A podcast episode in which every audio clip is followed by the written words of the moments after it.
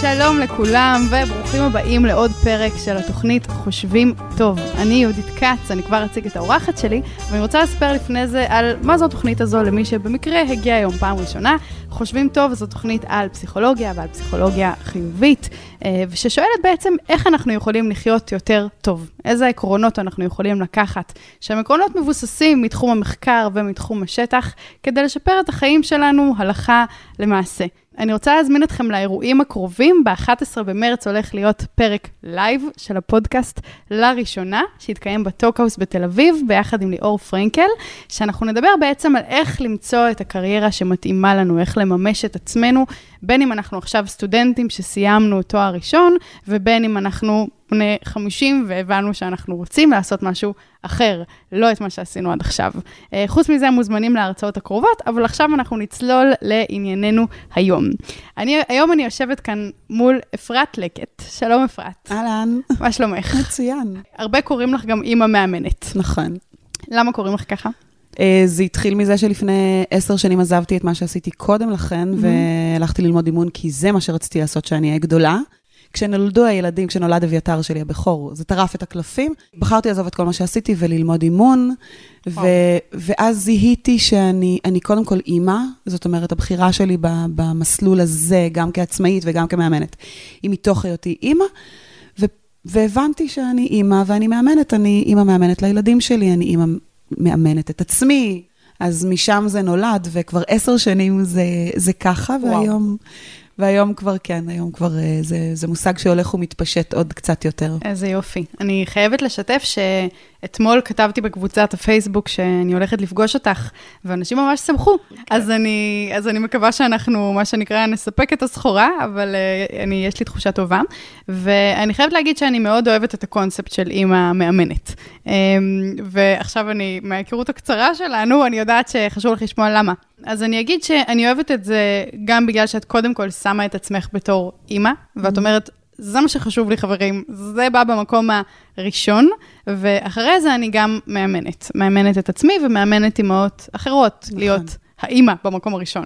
ואני חושבת שזה גם מאוד מתחבר לתכנים שאת מייצרת, כלומר, את גם מביאה הרבה את עצמך ואת האימהות שלך, נכון. לתוך הסרטונים, לתוך הכתבות הרבות, וגם מביאה משהו שהוא מאוד פרקטי, לאימהות שהן בעצם באות להתאמן. אני רוצה להאמין שזה פרקטי, אני שומעת עוד ויותר, שזה באמת הופך להיות נגיש, ואני מקווה שגם אני יודעת, שאנחנו נעשה הכל, שגם הפודקאסט הזה יהפוך להיות כלי עבור המאזינות והמאזינים. מצוין. אנחנו היום באנו לדבר על נושא שפוגש את כולנו ביום-יום, וזה איך לתת מחמאות, איך לשבח. אנחנו כן רוצים לגרום למי שאנחנו אוהבים, קודם כל הילדים שלנו, ואחר כך כמובן גם חברים, בני זוג, משפחה, קולגות, להרגיש טוב עם מה שהם עושים. אנחנו באמת רוצים להגביר את הביטחון העצמי שלהם ולשבח אותם על הדברים שהם עושים, והשאלה היא איך עושים את הדבר הזה נכון. ואני חושבת שדרך טובה להתחיל היא לנסות להיזכר באיזושהי מחמאה שקיבלנו, ומה זה ייצר אצלנו, איך הרגשנו באותו רגע. ואם היינו יכולים לשמוע אולי את התגובות של כל שאר המאזינים, אז היינו רואים שיש תגובות שונות למחמאות, נכון? איזה תגובות, למשל? אז יש את התגובה שיודעת לקבל את המחמאה ולחבק אותה. ויש את זו שבדיוק להפך תתנצל, ותגיד שזה בכלל לא... תודה, לא, בדיוק היה לי מזל, נכון? בדיוק, זה לא שרזיתי, התלבשתי נכון. עזרו לי, כן, כל התירוצים האלה. כן, יש כאלה שמיד ירגישו באמת את הצורך להגיד, קיבלתי, אז אני מיד מחויבת לתת בחזרה. זה עוד. הוא סתם מנסה לגרום לי להרגיש טוב. בכלל לא מתכוון לזה. זאת אומרת, משהו לא אותנטי. כן, כלומר, או משהו לא אותנטי, או הוא מרחם עליי. או זה לא פוגש איזשהו משהו שאני חושבת עליי, ואז זה כל כך רחוק ממה שאני חושבת, אז התגובה היא הנהון מנומס, אבל בעצם אין שום הפנמה של המחמאה הזו, ואז זה הופך אותה קצת למיותרת. נכון, ואני חושבת שכל התגובות האלה רק מדגימות כמה זאת מלאכה שהיא עדינה, וצריך לעשות אותה באומנות, ממש. כדי שנשיג את מה שאנחנו באמת רוצים להשיג, ולא סתם נגיד את זה בשביל להגיד את זה, ומשם בשביל לסמן וי. כן. אוי, הייתי חברה טובה, נתתי לחברה שלי מחמאה. בדיוק. נכון, אני באמת חושבת שזו אומנות, אפשר ללמוד אותה, וכמו כל דבר להתאמן בה ולהשתפר בה, אבל צריך להבין גם, אני חושבת שהרבה מאוד או התקלה הראשונה היא שהמנעד העידוד שלנו הוא מאוד מאוד מצומצם. מספר המילים שבהם אנחנו משתמשות, אז זה מתחיל בכל הכבוד, אבל זה גם הולך למדהים. מושלם. מושלם. אלוף, תותח, מסיך, מלך. מלכה. מהממת. מהממת. יפה. יפה, מושלמת. תוטלמוש. אז קודם כל המנעד שלנו הוא צר ומצומצם, והדרך להרחיב אותו היא דווקא ביכולת שלנו להיות ספציפיים. זאת אומרת, כשאני מעודדת מישהו, מתוך כוונה מאוד מאוד טובה, אם אני רוצה שהעידוד הזה יהיה בעל ערך, כדאי לצרף אל המחמאה את מה שמלכתחילה גרם לי לפלוט את אותה מילה, לפלוט את, או לכתוב את מדהימה, את כל הכבוד, את אלופה, את תותחית, וכשאני מחברת לזה reason why, למה אמרתי? מהי הסיבה? כדאי שתשמעי אותה, אז זה מאפשר לך גם איזושהי התבוננות, גם איזושהי יכולת לשכפל. אני יכולה לספר על המפגש הראשון שלנו, שישבתי בהרצאה שלך אחרי המון זמן שעקבתי אחרייך, ובאמת ניסיתי לחשוב מה נכון לי לומר, מעבר זה שבאמת התפעלתי ובאמת מאוד נהניתי, והשעה עברה לי ממש בשניות, זה לא מספיק, ואם הייתי חולפת על פנייך ומחזיקה את ידך ואומרת לך, את מדהימה והיה ממש מעניין ואת מעוררת השראה והולכת, אני מאמינה שזה היה נעים לך. זה היה נעים לך? זה היה לי נעים. לא הייתי יודעת למה. חשבת שאני מדהימה ומעוררת השראה, ובמיוחד במידה וזה לא היה פוגש את החוויה שלי, מה שהרבה פעמים קורה, שיכול להיות שאני הרגשתי יותר טוב ופחות טוב עם משהו שעשיתי, ומישהו נותן פידבק שהוא מאוד כללי, גם אם הוא חיובי, אני לא כל כך יודעת איך לעשות לו אינטגרציה. אני לא יודעת איך לחבר אותו לחוויה שלי, ומה לעשות עם המדהימה הזה. למה הייתי מדהימה. ואני חייבת לשתף שזה קורה לי לפעמים, שבפידבקים על הרצאות כותבים לי משהו כמו מקסימה. עכשיו, מצד אחד אני אומרת, אוקיי, זאת מחמאה. זה נעים. זה איזשהו פידבק, אבל מה זה אומר? מה זה מקסימה? כלומר, מה נתתי פה? איזה סוג של ערך? כלומר, זה כן משהו שאני נשארת איתו במין אמביוולנטיות שכזאת. מצד אחד אני אומרת, מקסימה זה דבר חיובי. אבל איך הוא קשור להרצאה? כן, מצד שני אני אומרת, נתתי הרצאה, העברתי איזשהו תוכן, והמסקנה הייתה מקסימה.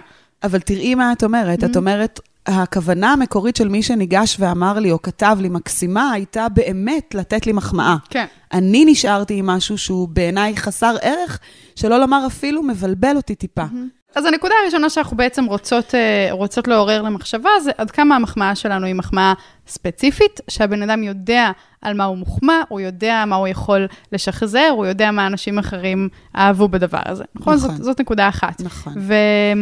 ואני חושבת שזה מתחבר ישירות לנקודה נוספת של השבחים הגדולים שנתנו, שכמו גאון ומוכשר ואדיר, וזה מזכיר לי סיפור שלפני כמה שנים הייתי באיזשהו ערב חברתי, והיה שם בחור שבאמת ניגן מדהים. אוקיי. שאין מילה אחרת, אין מילה אחרת חוץ מלהסתכל עליו עם פה פתוח ורוק כזה נוזל, זה באמת, זה היה המצב.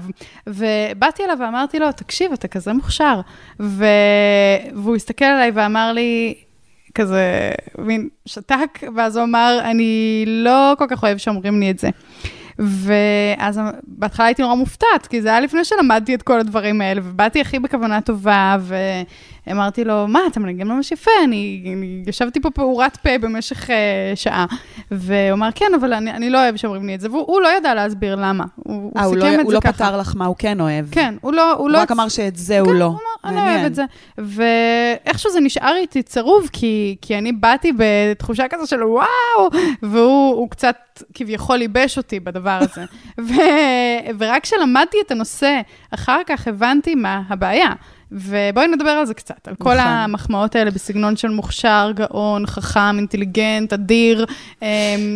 למה זה בעיה? זה מדהים שפגשת את זה לפני התכנים, כי לפני שהתעסקתי בתכנים האלה, באמת הייתי מסתפקת במדהימה, כי זה מחמם את הלב ומקסימה או מוכשרת. היום, כשכותבים לי על פעולה שאני עושה בעסק, או על מהלך מבריק שבעיניהם נתפס מבריק, או מהלך שמייצר תוצאות, כותבים לי מדהימה, אני תמיד כותבת שאני לא מדהימה, אני חרוצה. ואני חושבת שאני אולי יכולה להבין למה הוא התכוון כשהוא אמר מוכשר, כי אם אני מוכשר, אז אחד, אני צריך לתחזק את הדבר הזה. אם אני גאון, אני צריך לתחזק את הדבר הזה, אם אני חכם, אני צריך לתחזק, וזה כל פעולה שלא תתפס, כל הופעה שבה אני אנגן קצת פחות טוב, מסכנת בעצם את הטייטל הגדול הזה. קרול דוואק מדברת על זה הרבה, אנחנו יודעות. אז בואי נספר על המחקר של קרול דוואק. בעצם מה שקרול דוואק עשתה, זה לקחת קבוצה של ילדים, נכון? בני 10-11, ונתנה להם איזשהו מבחן שמתאים לרמת הגיל שלהם, ובאופן אקראי חילקה את הילדים לשתי קבוצות, ובלי קשר לתוצאות המבחן, לקבוצה אחת היא אמרה, איזה מוכשר, גאון, חכם, מדהים אתה. היא בעצם שיבחה אותם על דברים שהם לא בשליטה שלהם, נכון? אמרה להם שהם אינטליגנטים, ולצורך העניין נקרא להם קבוצת האינטליגנטים, ולקבוצה השנייה של הילדים היא שיבחה אותם על המאמץ שלהם, היא אמרה להם, וואו, איך עבדת קשה, איך התאמצת, רואים שהשקעת בדבר הזה, כל הכבוד לך. והיא בעצם עקבה מה קורה עם הילדים האלה, ונתנה להם עוד איזשהו מבחן, שבעצם היא אמרה להם, בואו תבחרו בין מבחן עכשיו שהוא יהיה מבחן קל, שכנראה שתצליחו בו, לבין מבחן שהוא יהיה מבחן קשה, שיאתגר אתכם, שתלמדו ממנו משהו, אבל יש סיכוי שלא תצליחו. והיא ראתה שהקבוצה של הילדים ששיבחו אותם על האינטליגנציה שלהם, קבוצת האינטליגנטים, ברוב המוחלט של המקרים, בחרה את המבחן הקל. ככה, אני אינטליגנטית, רוצה להישאר אינטליגנטית. הקבוצה של הילדים המתאמצים בחרה את המבחן הקשה ברוב המוחלט של הפעמים. אז היא הלכה והמשיכה עוד צעד, ונתנה לכל הילדים מבחן שהוא מבחן מעבר לרמת הגיל שלהם, מבחן קשה, שהם לא היו אמורים להצליח בו. הילדים האינטליגנטים הגיבו בתסכול, חלק מהם לא רצו להשתתף, חלק מהם הפסיקו את המבחן, היה איזה ילד שפרץ בהיסטריה, והילדים המתאמצים אמרו, וואי, מעניין, מה זה הדבר הזה? אני לא יודע איך פותרים את זה, אולי אני אלמד קצת, והם ממש נהנו מהתהליך הזה, למרות שחשוב להדגיש, הם לא הצליחו במבחן הזה. בכל זאת הם נהנו. והשלב הסופי של המחקר הזה, היה שהיא נתנה לכל הילדים מבחן תואם לרמת הגיל שלהם, כמו המבחן הראשון, וראתה מה קורה. היא ראתה שבקבוצת הילדים האינטליגנטים, הם הצליחו פחות בשיעור של 20-30% בהשוואה למבחן הראשוני שלהם, והילדים המתאמצים הצליחו יותר בשיעור של 20-30% מהמבחן הראשוני. וואו. נכון. אז גם אני הגבתי בוואו, וזה קשה, כי בהורות שלנו, אנחנו מרגישים לפעמים שהתפקיד שלנו הוא לעודד. ויש לנו איזה צורך לתת מענה רגשי לילד בעוד, הוא לא זקוק לזה, זאת אומרת, עדיף שהילד ידע לעודד את עצמו. עכשיו, כשאני שמה על הילד שלי טייטל כל כך מחייב, כמו גאון, או כמו אלוף, או כמו מדהים, אתה ספורטאי הכי טוב שראיתי, מצד אחד הילד מפתח איזשהו פחד אמיתי, הנה זה בדיוק מה שמוכיח המחקר, פחד אמיתי, לאבד את הטייטל הזה, אז בעצם... מה יקרה פעם הבאה? אני לא אזכה בתחרות. האם אני כבר לא אהיה הגאון המוכשר הספורטאי המדהים? לא, אתה לא תהיה, כי אתה... כי זה היה מותנה בזה. וזה התייחס אך ורק לתוצאה שהצלחת לייצר, בעוד הילדים המעודדים, ההפך מהאינטליגנטים, עודדו על עצם התהליך, על המאמץ. כלומר, יש כאן משהו שבמחקר הזה, אני חושבת שזה היה מדהים, שקרול דוואק הראתה, איך במחמאה אחת, במחקר, שהוא לא רלוונטי לחיים, הוא כולה איזה... על ידי אדם זר? כן, אדם זר, זה כולה איזה יום שילדים באו למעבדה, זה לא החיים שלהם, דבר כזה קרה. נכון. ולי זה גרם לחשוב, איך מצטברות עשרות אלפי המחמאות, הפידבקים, שאני מקבלת מהרגע שאני נולדת, ועד היום, לתפיסה שלי, את עצמי, למה שאני מוכנה לקחת על עצמי. נכון, כן, אז היא באמת מדברת על תבניות המחשבה המתפתחות, לעומת תבניות המחשבה המקובעות, ואיך הדבר, באמת, אני לא רק מחמאה אחת, אבל במצבור באמת, אני עלולה בטעות לייצר מצב שבו הילד שלי נכנס לאיזה תבנית, שהוא כל הזמן צריך לשמור על איזה טייטל, על איזה כותרת, שזה לא יהיה פודקאסט קיצוני שקורא שלא לעודד. בוודאי שעידוד הוא חשוב וכדאי לעודד ונכון לעודד. זה אחלה, זה מצוין. גם אנחנו צומחים מעידוד הרבה יותר טוב מאשר אנחנו צומחים מביקורת. עידוד הוא חשוב, אבל הוא צריך להיות מדויק, והוא צריך להיות כזה שהוא נאמן למציאות. תחשבי גם על, את אמרת על צבר כזה של מחמאות לאורך שנים, עם ילד או עובד שלי או חברה שלי, על כל דבר שהיא עושה, שמעת שהיא מדהימה. אוקיי, מתישהו זה הופך להיות שקוף עבורה. כן. זאת אומרת, זה כבר לא אמין. כן, אני לא לוקחת את זה ברצינות. זה נכון. לא נתפס לי כאותנטי, שעוד רגע נגיע לאותנטיות, אבל אני חושבת שהעלית פה משהו ממש חשוב, שצריך רגע לעשות עליו כזה, שימו לב, אמרת על קרול דוואק, אז קודם כל הספר שלה, שאני ממליצה לכל מי שמקשיב לנו לקרוא אותו, נקרא כוחה של נחישות, יש אותו גם בעברית, ואני חושבת שהוא... הוא מעצב לגמרי מחדש את החשיבה שלנו על איך אנחנו מפרגנים, וזרקת פה ככה להעביר דפוס חשיבה מקובע, דפוס חשיבה מתפתח, אז חשוב להסביר מה זה אומר. אוקיי? דפוס חשיבה מקובע, זה אומר שאני מאמינה שהיכולות שלי הן קבועות, שכמה שאני אינטליגנטית, זה כמה שאני אשאר אינטליגנטית, שכמה שאני מוצלחת, ככה אני אשאר מוצלחת. אם אני טובה בחשבון, אני אהיה טובה, אם אני לא טובה, אני לא אהיה טובה. בקיצור, היכולות הן יכולות קבועות ולא משתנות לאורך החיים שלנו ולאורך המאמצים שלנו. לעומת זאת, דפוס חשיבה מתפתח. זה מה שקורה כשאנחנו מאמינים שהיכולות שלנו, המיומנויות שלנו, הן משתנות בהתאם למה שאנחנו עושים, בהתאם למה שאנחנו חושבים, בהתאם לכמה שאנחנו מתאמצים, וכמה שאני טובה היום, זה לא דווקא אומר על כמה שאני אהיה טובה מחר, בכל מיני תחומים בחיים שלי, כי אני יכולה לשנות. להשתפר. אני יכולה להשתפר, אני יכולה ללמוד. נכון, בתוך תבניות המחשבה, היא גם מתייחסת, אפרופו עידוד, גם לאיך תבניות המחשבה מתייחסות למאמץ, כי נניח שאני מעודד חבר או ילד או עובד שלי, וזה פוגש את תבנית המחשבה המקובעת שלו, והוא אומר, אני לא טוב במצגות מול קהל, זהו, הוא לא יסכים להתנסות, כי הוא לא, אם אני טוב במשהו, אני לא צריך להתאמץ עבורו, ואם אני לא טוב, אז אין סיבה שאני אתאמץ, כי זה לעולם לא יכול להשתפר. אבל עידוד נכון, כל הזמן מזמין את הילד, את האדם לידי, להתאמץ, כי במאמץ תמונה ההתקדמות, ובמאמץ תמונה היכולת שלנו לשפר, לצמוח ולהתקדם בצורה טובה יותר. זאת אומרת, היחס של שתי התבניות, גם למאמץ וגם לכישלונות, ובוודאי לביקורת, שהיא ההפך מעידוד, הוא יחס הפוך. וואו, זה כל כך חשוב מה שאת אומרת עכשיו, שאני רוצה להגיד את זה שוב. מה שזה בעצם אומר, זה שאיך שאנחנו מחמיאים אחד לשני, זה משפיע בצורה ישירה על איך אנחנו תופסים מאמץ. נכון. אם החמת לי על המאמץ, על הדרך שעשיתי, אז אני יודעת, הדרך. אני יכולה לעבוד שם עוד, או לשכפל אותה, או לנסות להתאמץ עוד יותר, ואני תופסת מאמץ כדבר חיובי. מאמץ מעיד עליי שאני מתקדמת. כשהם מחמיאים לי על תוצאות ולא על מאמץ, אז כל מאמץ יכול להיות בעצם איום על זה שאני לא באמת טובה בזה. כי אם אני צריכה להתאמץ... זה סימן שאני לא מספיק טובה. כן, אם אני מתאמצת בדפוס חשיבה מקובע, אני חושבת... אם אני צריכה להתאמץ, אז אני פשוט לא טובה. כי אם הייתי טובה, לא הייתי צריכה להתאמץ. נכון, זה היה בא לי בקלות. וזו נקודה סופר חשובה, שאני חושבת ששווה לכל אחד לחשוב איך הוא תופס מאמץ. ואם אנחנו מחברים לחלק הראשון, אז כשאני ספציפית במחמאה שאני אומרת לאדם מולי, כדאי לי להיות ספציפית על דרכי הפעולה שהוא נקט בהם, האסטרטגיות שהוא פעל, על המאמץ שהוא השקיע, היסודיות, החריצות. אלה המקומות ששווה לעודד, כי הם מעוררים את המוטיבציה בעצם לשיפור, ולא לא שמים אותנו במשבצות שאחר כך קשה מאוד לזוז מהן. לגמרי. אז זאת נקודה מדהימה, והשאלה היא, האם אפשר לשנות את התפיסה שלנו על מאמץ דרך מחמאות? כלומר, זה שעד היום חשבת שאת לא יכולה להשתנות, וחמיאו לך על תוצאות ועל הכישורים ועל כמה שאת מדהימה וגאון מלידה, האם את יכולה להפוך להיות פחות כזאת ויותר בדפוס חשיבה מתפתח, שמאמין שאת כן יכולה להשתנות דרך מחמאות שונות שאני אתן? את חושבת שזה ניתן לעיצוב? אם אני אדם בעל תבנית מחשבה מתפתחת, ודאי שאני חושבת שאני יכולה להשתפר. זאת אומרת, בשביל זה צריך להיות באמת לשים את עצמנו קודם כל בתבנית המתאימה, כי אם אני עם תבנית מקובעת, אז כנראה שאם אני לא אוכל להשתפר, אז אני לא אוכל להשתפר, ואם אני אומרת, אוקיי, אז עד היום עודדתי לא נכון, או עודדתי, זאת אומרת, עודדו אותי באופן לא נכון, אז מה?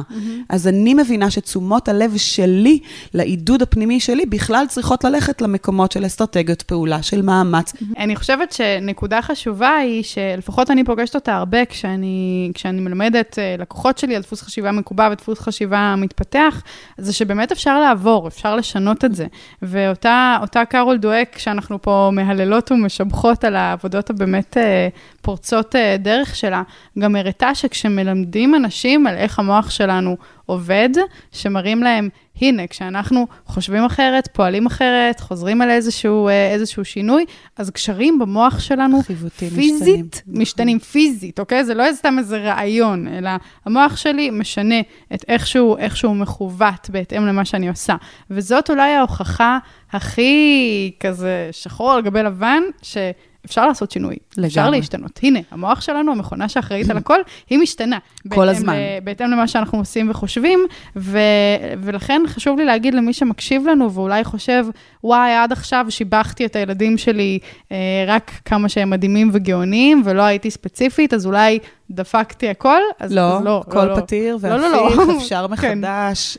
זה לא מאוחר מדי. נכון, זה לא מאוחר מדי, ואני חושבת שזו נקודה שחשוב להגיד אותה, כי נורא, נורא קל להיכנס למקום של, וואי, עשיתי מלא טעויות, ועכשיו הכל אבוד. אז לא הכל אבוד. בטח בהורות, שזה מנגנון שמייצר המון רגשות אשם, אז בוודאי, זה תמיד פתיר. מעולה. אני חושבת שקודם נגעת בעוד נקודה שחשוב לזקק אותה, שזה העוצמה של השבח. כמה השבח הזה הוא שבח גדול. כי יכול להיות שאני כן אחמיא למישהו על הדרך, ואני כן אהיה ספציפית, אבל אני אהיה כזה, וואו, וואו, וואו, וואו, וואו, וואו, איך התאמצת והשקעת. תראי כמה מגוחך זה נשמע אפילו עכשיו. אבל אנחנו עושים את זה. נכון. לילדים במיוחד. לילדים במיוחד. לילדים, אנחנו כאילו יוצאים מגדרנו כמו איזה בלון שמתנפח ומתנפח ומתנפח. ובואו נדבר על קצת מה זה עושה. בגילאים צעירים, איך את חושבת שילדים מגיבים לזה? אם אנחנו ממש... קודם כל, זה עניין של גם... זה איזשהו דיאלוג שאני מתחילה להרגיל את הילד מול הדיאלוג הזה. בגילאים הצעירים, מה שזה עלול לעשות, זה ליצור איזושהי תלות. זאת אומרת, את תראי ילדים שעושים פאזל, מסיימים אותו. אז הם כזה מרימים את הראש. בדיוק. כי הם לא יודעים לפדבק את עצמם, לעשות איזושהי רפלקציה בעצמם, והם כבר, וזה קורה מהר מאוד, אפרופו המחקר של קרול, מהר מאוד הם מבינים שהם צריכים לשאת את עיניהם אלינו, כי אנחנו ניתן להם את הסוכריה הזאת, סוכריית העידוד. ובדרך שלי גיליתי, או רציתי לתת לילדים שלי, וגם לאנשים סביבי, גם בתפקידי כמאמנת, לא רק כאימא, את היכולת או את המתנה בעיניי הכי גדולה, והיא לדעת לעודד את עצמך בעצמך. זה לא במקום האחר, אבל שוב, לנתק את התלות הזו. וכדי שהאדם ידע לעודד את עצמו בעצמו, אני יכולה, הדרך שלי לעודד אותו היא להראות לו, דרך שאלות שלי. זאת אומרת, אם הילד מרים את עיניי אליו ומחכה לאותה מחמה, כדאי שאני אגיד לו, אני רואה שסיימת את הפאזל, מה אתה חושב על זה? כלומר, מה שאת בעצם אומרת, זה בכלל לא להחמיא פה, אלא להוציא את זה מהילד. בעיניי, ב-80-20, 80% מהפעמים אני רוצה לעזור לילד להוציא את זה מעצמו, וב-20 תוציאי פונפונים ותעודדי, ותהי ספציפית ותעודדי על מאמץ, וגם תגידי, סתם לפעמים אתה מדהים ומאמם. תוציאי פונפונים, אני מדמיינת אותך כזה, עם הברודים וה... כן, בלי הפומפוזיות, אבל תוציאי פונפונים, כי אנחנו זקוקים לזה וכולנו זקוקים לזה, אבל 80-20, 20% תוציאי פונפונים, 80% תעזרי לאדם שמולך, לא משנה מי הוא או בין כמה הוא, תעזרי לו לראות את הטוב שיש בו. בעצם אומרת, בואי נפסיק את התלות הזו, שאחרי זה אנחנו מכירים את זה טוב כמבוגרים, את המקום הזה שאנחנו חייבים את הפידבק. ממש. נכון? שאם אף אחד לא אמר לי כלום, אז זה היה גרוע. ואם מישהו אמר לי משהו, אז בהכרח מה שהוא אמר, זאת האמת. זה הדבר הנכון. כלומר, אנחנו נשארים באיזשהו מקום שבעצם אין את הבוחן הפנימי ששואל ואומר, היי, איך הייתי? אלא זה רק תלוי בתגובות של אנשים אחרים. נכון. וזה קשה. להיות במקום הזה, וזה גם קשה מאוד להשתחרר מזה, ברגע שאנחנו רגילים שאחרים הם האומדן שלנו, למה טוב ומה לא טוב בנו. ברור ששוב, שזה מאוד נעים לשמוע עידוד, אבל זה הרבה יותר טוב שהבקר הפנימי הזה עובד טוב, ויודע להגיד, הייתה לי הרצאה מצוינת, היא הייתה מצוינת כי 1, 2, 3, את זה אני אשמר לפעם הבאה, ואז גם אם מתגלגלת לפתחי ביקורת, אפרופו תבניות מחשבה מקובעות, אני לא נבהלת ממנה, כי יש לי איזה יסוד מאוד מאוד חזק שיודע מה להישען. שהוא פנימי שלי. עכשיו, זה נכון מאוד מאוד גם לילדים, כי זה מכין אותם למבחנים שהם פוגשים כבר בכיתה ב' ולתחרות שיש כל הזמן סביבם, והאמת שזה מכין אותם לעולם החדש שהם גדלים אליו, אבל זה נכון לכולנו. את יודעת, אני חושבת על זה שאנחנו קופצות פה בין ילדים, חברים, ואולי זה משפט קצת רומנטי כזה להגיד, אבל אני חושבת שבאיזשהו מקום, הילד שבנו, הילדה שבנו, הם לא נשארו בילדות. כלומר, כשאני עובדת באיזושהי חברה, הבוס הוא קצת אבא שלי באיזשהו מקום, או אמא שלי, כי עדיין יש את הבן אדם שהוא כאילו המבוגר החדש בשבילי. ובגלל זה אני חושבת שהרבה מהדברים שאנחנו מדברות עליהם, שנחקרו על ילדים, הם גם מאוד רלוונטיים במקומות העבודה. לגמרי. כלומר, זה שאת אומרת, למשל, אל תתנו ישר את המחמאה, אלא תנו לבן אדם לשים לב בעצמו, זה גם משהו שהוא מאוד אפליקבילי במקום העבודה. לגמרי. אם אני עובדת עם מישהו, אז אני קודם כל, ואני חייבת לשתף שזה משהו שאני מאוד שמה לב אליו, ועם אנשים שעובדים איתי על הדברים שלי, שאני קודם כל שואלת אותם, מה את חשבת על מה שעשית עכשיו? כלומר, איך את חווית את העבודה? את חושבת שיצא משהו שאת מרוצה ממנו, את פחות מרוצה ממנו, ורק אחר כך, אחרי שהבן אדם כבר לגמרי גיבש את מה שהוא חושב, אז אני יכולה גם להגיד את חוות דעתי, מה אני חושבת שאפשר לשפר, מה אפשר יותר טוב, מה היה טוב, באופן יותר ספציפי. אבל זאת נקודה מאוד חשובה, התלות הזאת של מי נותן את הפידבק בסיפור הזה. כן, התלות לעומת הרפלקציה, כי יכולת רפלקטיבית היא היכולת שמאפשרת לנו באמת לשכלל את האיכויות שלנו, להתאמן ולהשתפר מעט לעת. אז יופי, אז בעצם לאט לאט בלי ששמנו לב, בנינו פה עוד נקודה, שהיא לא לייצר את התלות במחמאות, ולשים לב לכמה אנחנו מחמיאים, ואני רוצה להגיד שהדבר הזה הוא גם מגובה במחקרים, רואים שכשהורים מחמיאים לילדים בכל פעם, על מה שהם עושים, זה הרבה פחות אפקטיבי, באיזשהו שלב הילד לגמרי מתעלם מזה, לעומת חיזוקים ופרגונים שהם מגיעים פעם ב, כלומר באיזשהו מינון של פעם אחת לא אמרתי כלום, פעם אחת לא אמרתי כלום, פעם אחת אמרתי משהו קטן, אחת לכמה זמן אני אהיה כזה, היי, שמתי לב שכשאת מציירת, או כשאת מרכיבה פאזלים, את ממש שקועה בזה, ואת מתקדמת מפעם לפעם, זה עושה אפקט שהוא וואו. אז חשוב לשים לב גם למינונים של כמה, והגענו לשאלה הזאת מתוך השאלה של העוצמה. ואני חייבת להגיד שכשאנשים מפרגנים לי בעוצמה מאוד כזאת אקסטרווגנטית כזאת, ווואו, ואם אלה, אז אני גם טיפה נבהלת, אבל אני גם לא מאמינה באיזשהו מקום. כלומר, אני קצת כזה, אוקיי, בסדר. באיזשהו מקום קשה לי להאמין שזה נכון, כי המוגזמות הופכת את זה למשהו קצת גדול קצת לא כאן.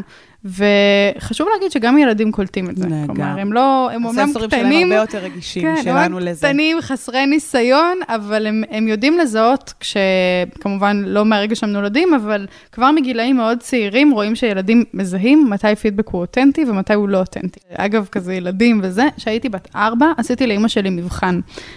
איכשהו כבר רכשתי את היכולות המניפולציה האלה, שמסתבר שילדים בני 4 כבר יש להם אותם, ושמתי לב שכל ציור שאני מציירת, היא אומרת לי שהוא יפה. אז אמרתי, אני הולכת לבדוק אותה. לקחתי את כל הטושים שלי, אני ממש זוכרת את היום הזה, וסתם קשקשתי, בלי בכלל להסתכל, לקחתי דף, קשקשתי, ואז באתי ואמרתי לה, אמא, תראי מה ציירתי. ואז היא אמרה לי שזה יפה, אמרתי לה, אהה, תפסתי אותך. אז זה לא יפה, אני סתם קשקשתי. ואני מספרת את זה כי רואים במחקרים שכבר ילדים בני 4, הם שמים לב לזה. לגמרי. הם יודעים לזהות את זה, ולכן חשוב להיות כנים במחמאות שלנו, וגם לא מוגזמים, ולא לפרגן על דברים שאנחנו גם יודעים שהם קלים לבן אדם. גם אני לא אקח אותך יותר ברצינות, גם במחמאות הכנות, נכון? זה כמו הזאב, באיזשהו שלב לגמרי. כבר שרפתי אותך. וגם באיזשהו מקום, זה אולי לא מעודד אותי להתאמץ. כלומר, אם מחמיאים לי על הדברים הכי פשוטים שאני עושה, אז למה לי בכלל? נכון. כלומר, לעשות משהו שהוא יותר... אפרופו עם ילדים, זה מתחיל מגיל מאוד צעיר, שהם עושים את הדברים המובנים מאליהם, ואנחנו מוציאות פונפונים ואומרות את זה באמת באיזה לא רלוונטי. את יודעת, זה מזכיר לי מחקר ממש מעניין שקראתי פעם, אני חושבת שהוא קצת ישן מאיזה שנות ה-90, אבל הוא נראה לי ממש רלוונטי, שלקחו ילדים בגילאים מגוונים, מגיל 4 ועד גיל 12 נראה לי, ונתנו להם לראות איזשהו סרטון, שיש ילד שלומד למבחן וניגש אליו, ואז לחלק מהילדים מחמיאים ממש, אומרים, וואי, כל הכבוד, איך עשית, מפרגנים להם, ולחלק מהילדים לא מפרגנים. ואז שאלו את הילדים שצפו בסרטון, איך הם מעריכים את היכולות של מי שפרגנו לו. ומסתבר שהם חשבו שמי שפרגנו לו עבד יותר קשה, ולמד יותר למבחן, ושיש לו פחות יכולות. בעצם שהוא פחות טוב. כי היה שצריך להיות שם מישהו שאומר לו, וואי, כל הכבוד, איך עשית. אז זה מחבר אותנו לנקודה הזאת שלה גם כמה לפרגן, וגם על מה לפרגן. כלומר, לא לפרגן על משהו שהוא לא נראה לנו באמת משמעותי. לגמרי. יש עוד נקודה שאני חושבת עליה בהקשר הזה, שהיא בעצם כשאני עושה משהו ממוטיבציה פנימית, ואז מפרגנים לי עליו ממש הרבה, ואנחנו יודעים שלתת מחמאה למישהו זה ממש כמו פרס. נכון, זה ממש פרס. זה דומה לזה שאני אגיד, אוקיי, קחי 10 שקלים. נכון, או מדבקה על הצלחה. כלומר, זה ממש איזשהו תמריץ חיצוני לפעמים, ויכול להיות שאם את תחמיא לי על משהו שאני גם ככה אוהבת לעשות, הרבה פעמים אני באיזשהו מקום אתחיל להתבלבל. תפסיקי לאהוב את זה. ושאל את עצמי, רגע, אני עושה את זה כי אני מתה על זה, או אני עושה את זה כי אני מקבלת על זה מחמאות ותשומת לב ושבחים, וכולם אוהבים אותי בזכות הדבר הזה. כן, נכון. אז אנחנו מתחילות להסתבך. אבל זו נקודה סופר דרמטית שלדעתי לא מדוברת מספיק, כי באמת מחמאה מתנהלת כמו פרס, ואנחנו יודעים שפרסים זאת מוטיבציה חיצונית. כל דבר, בטח בהקשר של ילדים, כל דבר שמגיע מהמוטיבציה הפנימית של הילד, הוא עדיף על פני מוטיבציה חיצונית, בגלל שברגע שהולך הפרס, עם מה אני נשאר. את המוטיבציה הפנימית של הילד הפכנו למוטיבציה חיצונית, ושם היא לא בטוח שתחזיק. ושם לא הייתי גורפת ונחרצת ואומרת, אף פעם לא לעודד על זה. אבל לעשות את זה במינון שמשאיר גם את המוטיבציה הפנימית קיימת. כן.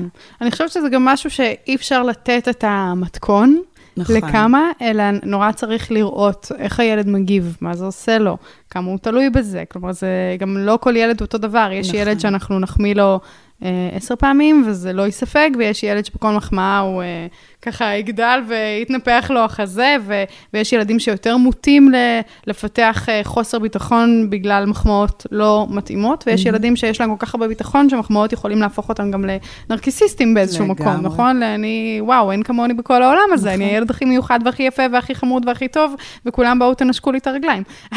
ואז הוא יוצא לעולם ופוגש את העולם ושם הוא.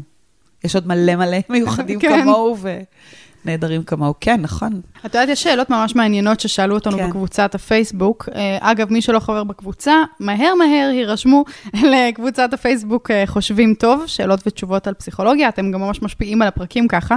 אז שלומית נהיר שואלת, איך אפשר להחמיא או לפרגן לנער שהוא מלא בציניות כל מחמאה שנותנים לו, הוא הודף אותה, הוא נותן איזו הערה או קצנית עליה. מה התפקיד של מחמאות בסיפור כזה, ומה אפשר לעשות? אז אני אגיד ככה, קודם כל ברוכה בעלה, השלב הכי מאתגר, ומי שהכי זקוק לעידוד בו כרגע, זו את, אמא, את שלומית. קודם כל מתבגרים, חלק מהסממנים של גיל ההתבגרות, זה באמת התפיסה הצינית שלהם את העולם, ככה דרכה הם מגבשים גם את תפיסות העולם החדשות שלהם, וכל מה שעד היום היה, כי אמא אמרה, אז תורה מסיני, היום הם מתחילים לערער על זה, למתבגר שלי מותר להיות ציני, לי אסור להיות צינית מולו, ולכן כל העניין של מחמאות, אפרופו ממש שורה תחתונה לשיחה הזו, הוא לא רלוונטי שם, בטח לא מחמאות פומפוזיות, גדולות מהחיים, כלליות ולא ספציפיות. הם דווקא, התהליך שהם עוברים עכשיו, הוא תהליך של היפרדות ממני. ואם אנחנו מדברים על, הוא לא זקוק למחמאה שלי. אני לפעמים מרגישה שאני זקוקה לתת למתבגר שלי את המחמאה הזו יותר ממה שהוא זקוק לה. לדעתי זה מה שהילד מסמן. אם יש דיאלוג טוב ושיחה טובה, הייתי שואלת אותו. שאני רוצה להחמיא לך, כי אני חושבת שזה דבר חשוב. מה אתה חושב? זה חשוב לך? אכפת לך מה דעתי על הישגים שלך, על תהליכים שאתה עובר, על דברים שאני רואה מהצד? אני חושבת שגם יש איזה מקום שאולי, אם במשך שנים למדתי שההורים שלי מפרגנים לי גם כשלא באמת מגיע לי, אז אולי גיל ההתבגרות זה כבר הגיל שבו אני אומרת, עכשיו אני מבוגר ועליתי עלייך. כלומר, אני כבר רואה אותך יותר כמישהי שאני יכולה להבין שהיא סתם אומרת, וגם אם את לא סתם אומרת. עליתי עלייך בגיל 4. כן. אבל בגיל 4 את עדיין השמש והירח שלי, נכון? ילדים בני 4 אומרים, אמא שלי אמרה זה אחד הסימנים שאנחנו הכל עבורם. בגיל ההתבגרות זה מפסיק להיות ככה, זאת אומרת, הם פותחים את העיניים החוצה לעולם, מבינים, מתעסקים בסוגיות מאוד מאוד מורכבות, אז הם עלו עליי כבר בגיל 4, אבל בגיל 14 זאת הפעם הראשונה שהם אמיצים מספיק לומר לי את זה.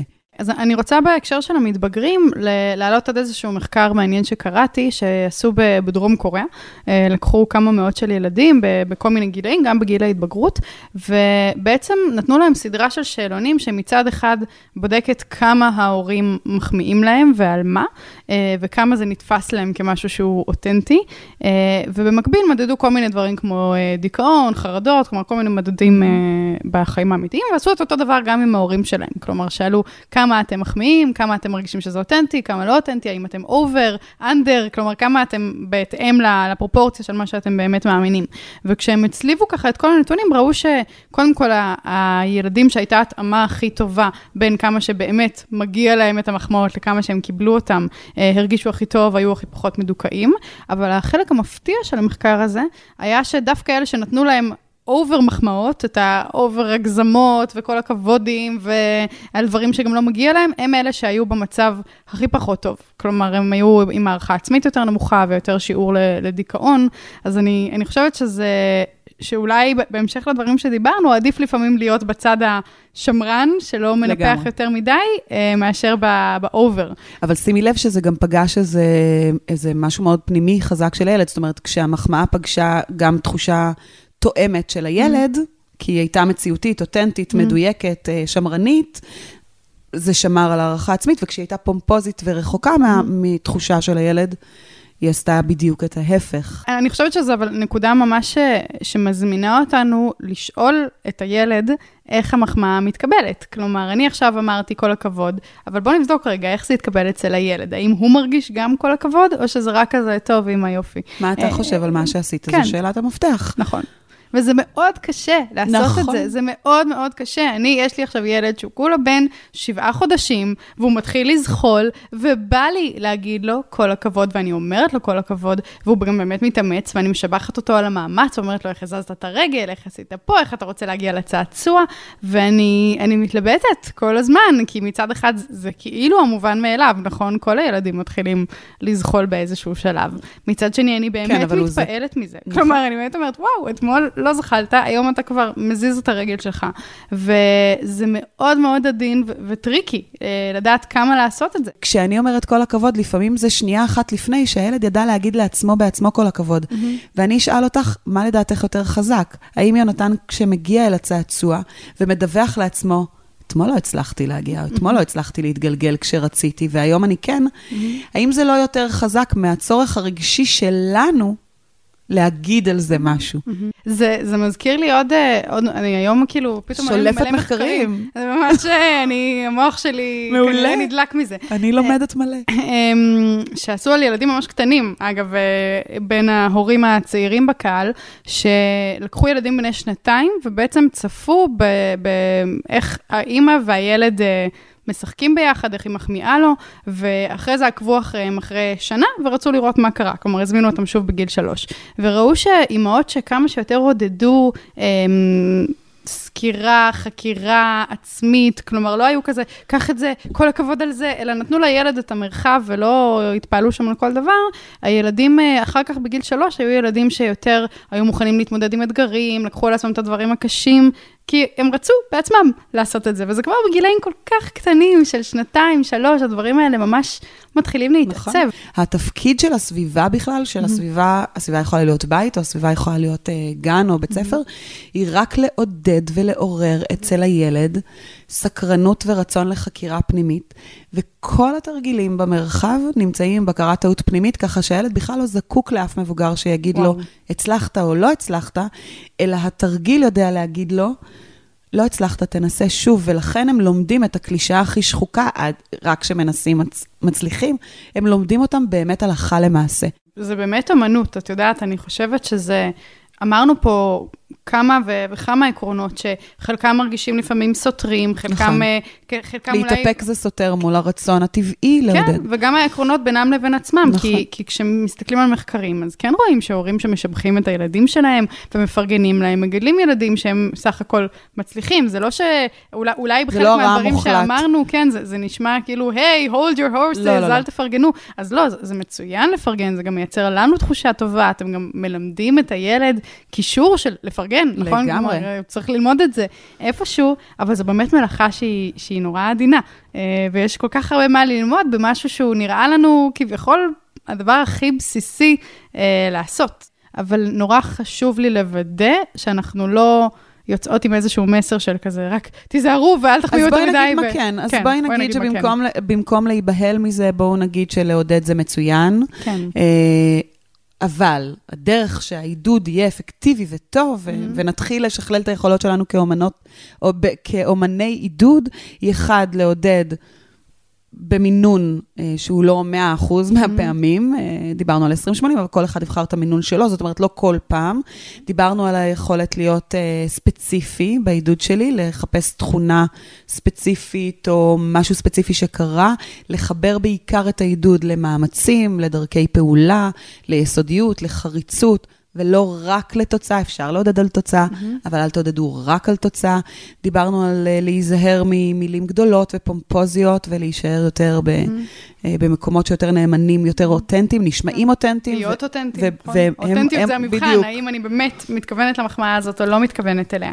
ואני חושבת שבהמשך לסיכום המצוין שאת עושה, יש מקומות שבהם אנחנו באופן טבעי נוטים לאובר מחמאות, כמו מול הילדים שלנו אולי, ומקומות שבהם אנחנו באופן טבעי נוטים לאנדר מחמאות, כמו במקום העבודה. הוא כבר יודע שהוא טוב, אין צורך להגיד לו את זה. כן, ובמקום העבודה זה אחד המקומות שבהם אנחנו לא מחמיאים מספיק. ואני זוכרת שהייתה איזו חברת סטארט-אפ שאני לא אגיד את שמה עכשיו שעבדתי איתה, שהיה תהליך שלם שעשיתי עם המנהל על רק תפרגן, תן איזה מילה טובה, משהו, לעובדים שלך, כי הוא לא היה אומר שום דבר, רק ביקורת, רק טענות. אז חשוב להגיד שזה גם מאוד שונה באזורים שונים בחיים שלנו, ולמחמאה או לפרגון יש כוח אדיר. אז איפה שאנחנו אולי מול הילדים נוטים להגזים, אפשר לקחת כמה מהמחמאות משם, ולתת אותם קצת לבני הזוג שלנו, לחברים, למקומות העבודה. בני הזוג אנחנו לפעמים לא מחמיאים, אבל שם יש הרבה מה לשפר. בעניין הזה. אז עידוד זה לא רע מוחלט, זה מצוין, זה טוב, זה מקדם, במרחבים מסוימים, במינונים מסוימים, ובמרחבים אחרים, במינונים מופחתים. נכון. זה בעצם הסיכום שלנו. אני רואה את זה ממש כמו כלי, שכמו שכל טכנולוגיה טובה שיש לנו, נגיד הרכב, זה דבר נפלא, הוא מביא אותי ממקום למקום, הוא עזר לי לחסוך זמן, יש לי שם מרחב, אבל אם אני לא אשתמש בו נכון, אני יכולה גם להשתמש בו ככלי נשק, ולהרוג את עצמי, ולהרוג אנשים אחרים. נכון. וגם מחמאה, זה מסוג הדברים האלה שמדהים שיש אותם, צריך להשתמש בהם, זה משפר לנו את האיכות חיים, זה גורם לאנשים אחרים להרגיש יותר טוב, אבל צריך לעשות את זה בחוכמה. בואו ניגע בשאלה האחרונה, ואז נסכם. ורד ברקוביץ' שואלת, איך משבחים על דברים שאנחנו בכלל לא רואים אותם מול העיניים, שהם נמצאים באיזשהו מרחק, כמו למשל ילד שעבר תהליך גירושים, או תהליך פרידה של ההורים, והוא התמודד מאוד יפה, אבל עכשיו זה כבר עבר. איך אנחנו בעצם מפרגנים על דבר כזה? כן, שזה שונה מאוד באמת מפאזל, או איזשהו הישג שיש לו תוצאה, כי גם זה תהליך מתמשך, וגם הוא קשור באיזה תכונות אופי, או אפילו באיזושהי הסתגלות. לכל ערך, או תכונה, או יכולת, או חוזקת אופי של אדם, יש ביטויים פיזיים. זאת אומרת, הוא התגבר, איך אני יודעת שהוא היה אמיץ, איך אני יודעת שהוא היה אמיץ, הוא עשה פעולות מסוימות שמראות לי את אומץ הלב שלו, או הוא עשה פעולות מסוימות שהראו לי שעל אף הקושי הוא התגבר, הוא פעל כמו גיבור, זאת אומרת, בסופו של דבר אני כן יכולה למצוא לאותם תכונות אלומות, איזשהו חיזוק במציאות, ועליו לעודד, ואני חושב בילד שעבר תהליך כמו שהיא תיארה, חשוב לעודד ודווקא חשוב להראות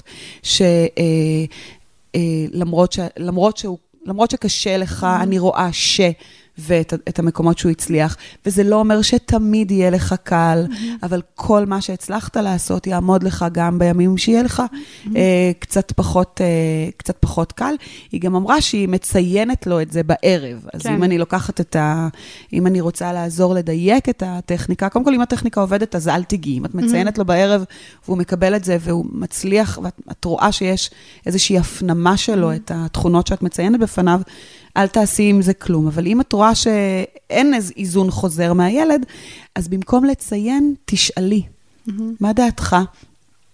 ושמתי לב שלפני חודשיים בכית הרבה פעמים לאור המצב שבו אנחנו נמצאים, אבל היום אתה כבר בוחר רק פעם אחת בשבוע. מה דעתך על זה? מה אתה חושב על זה?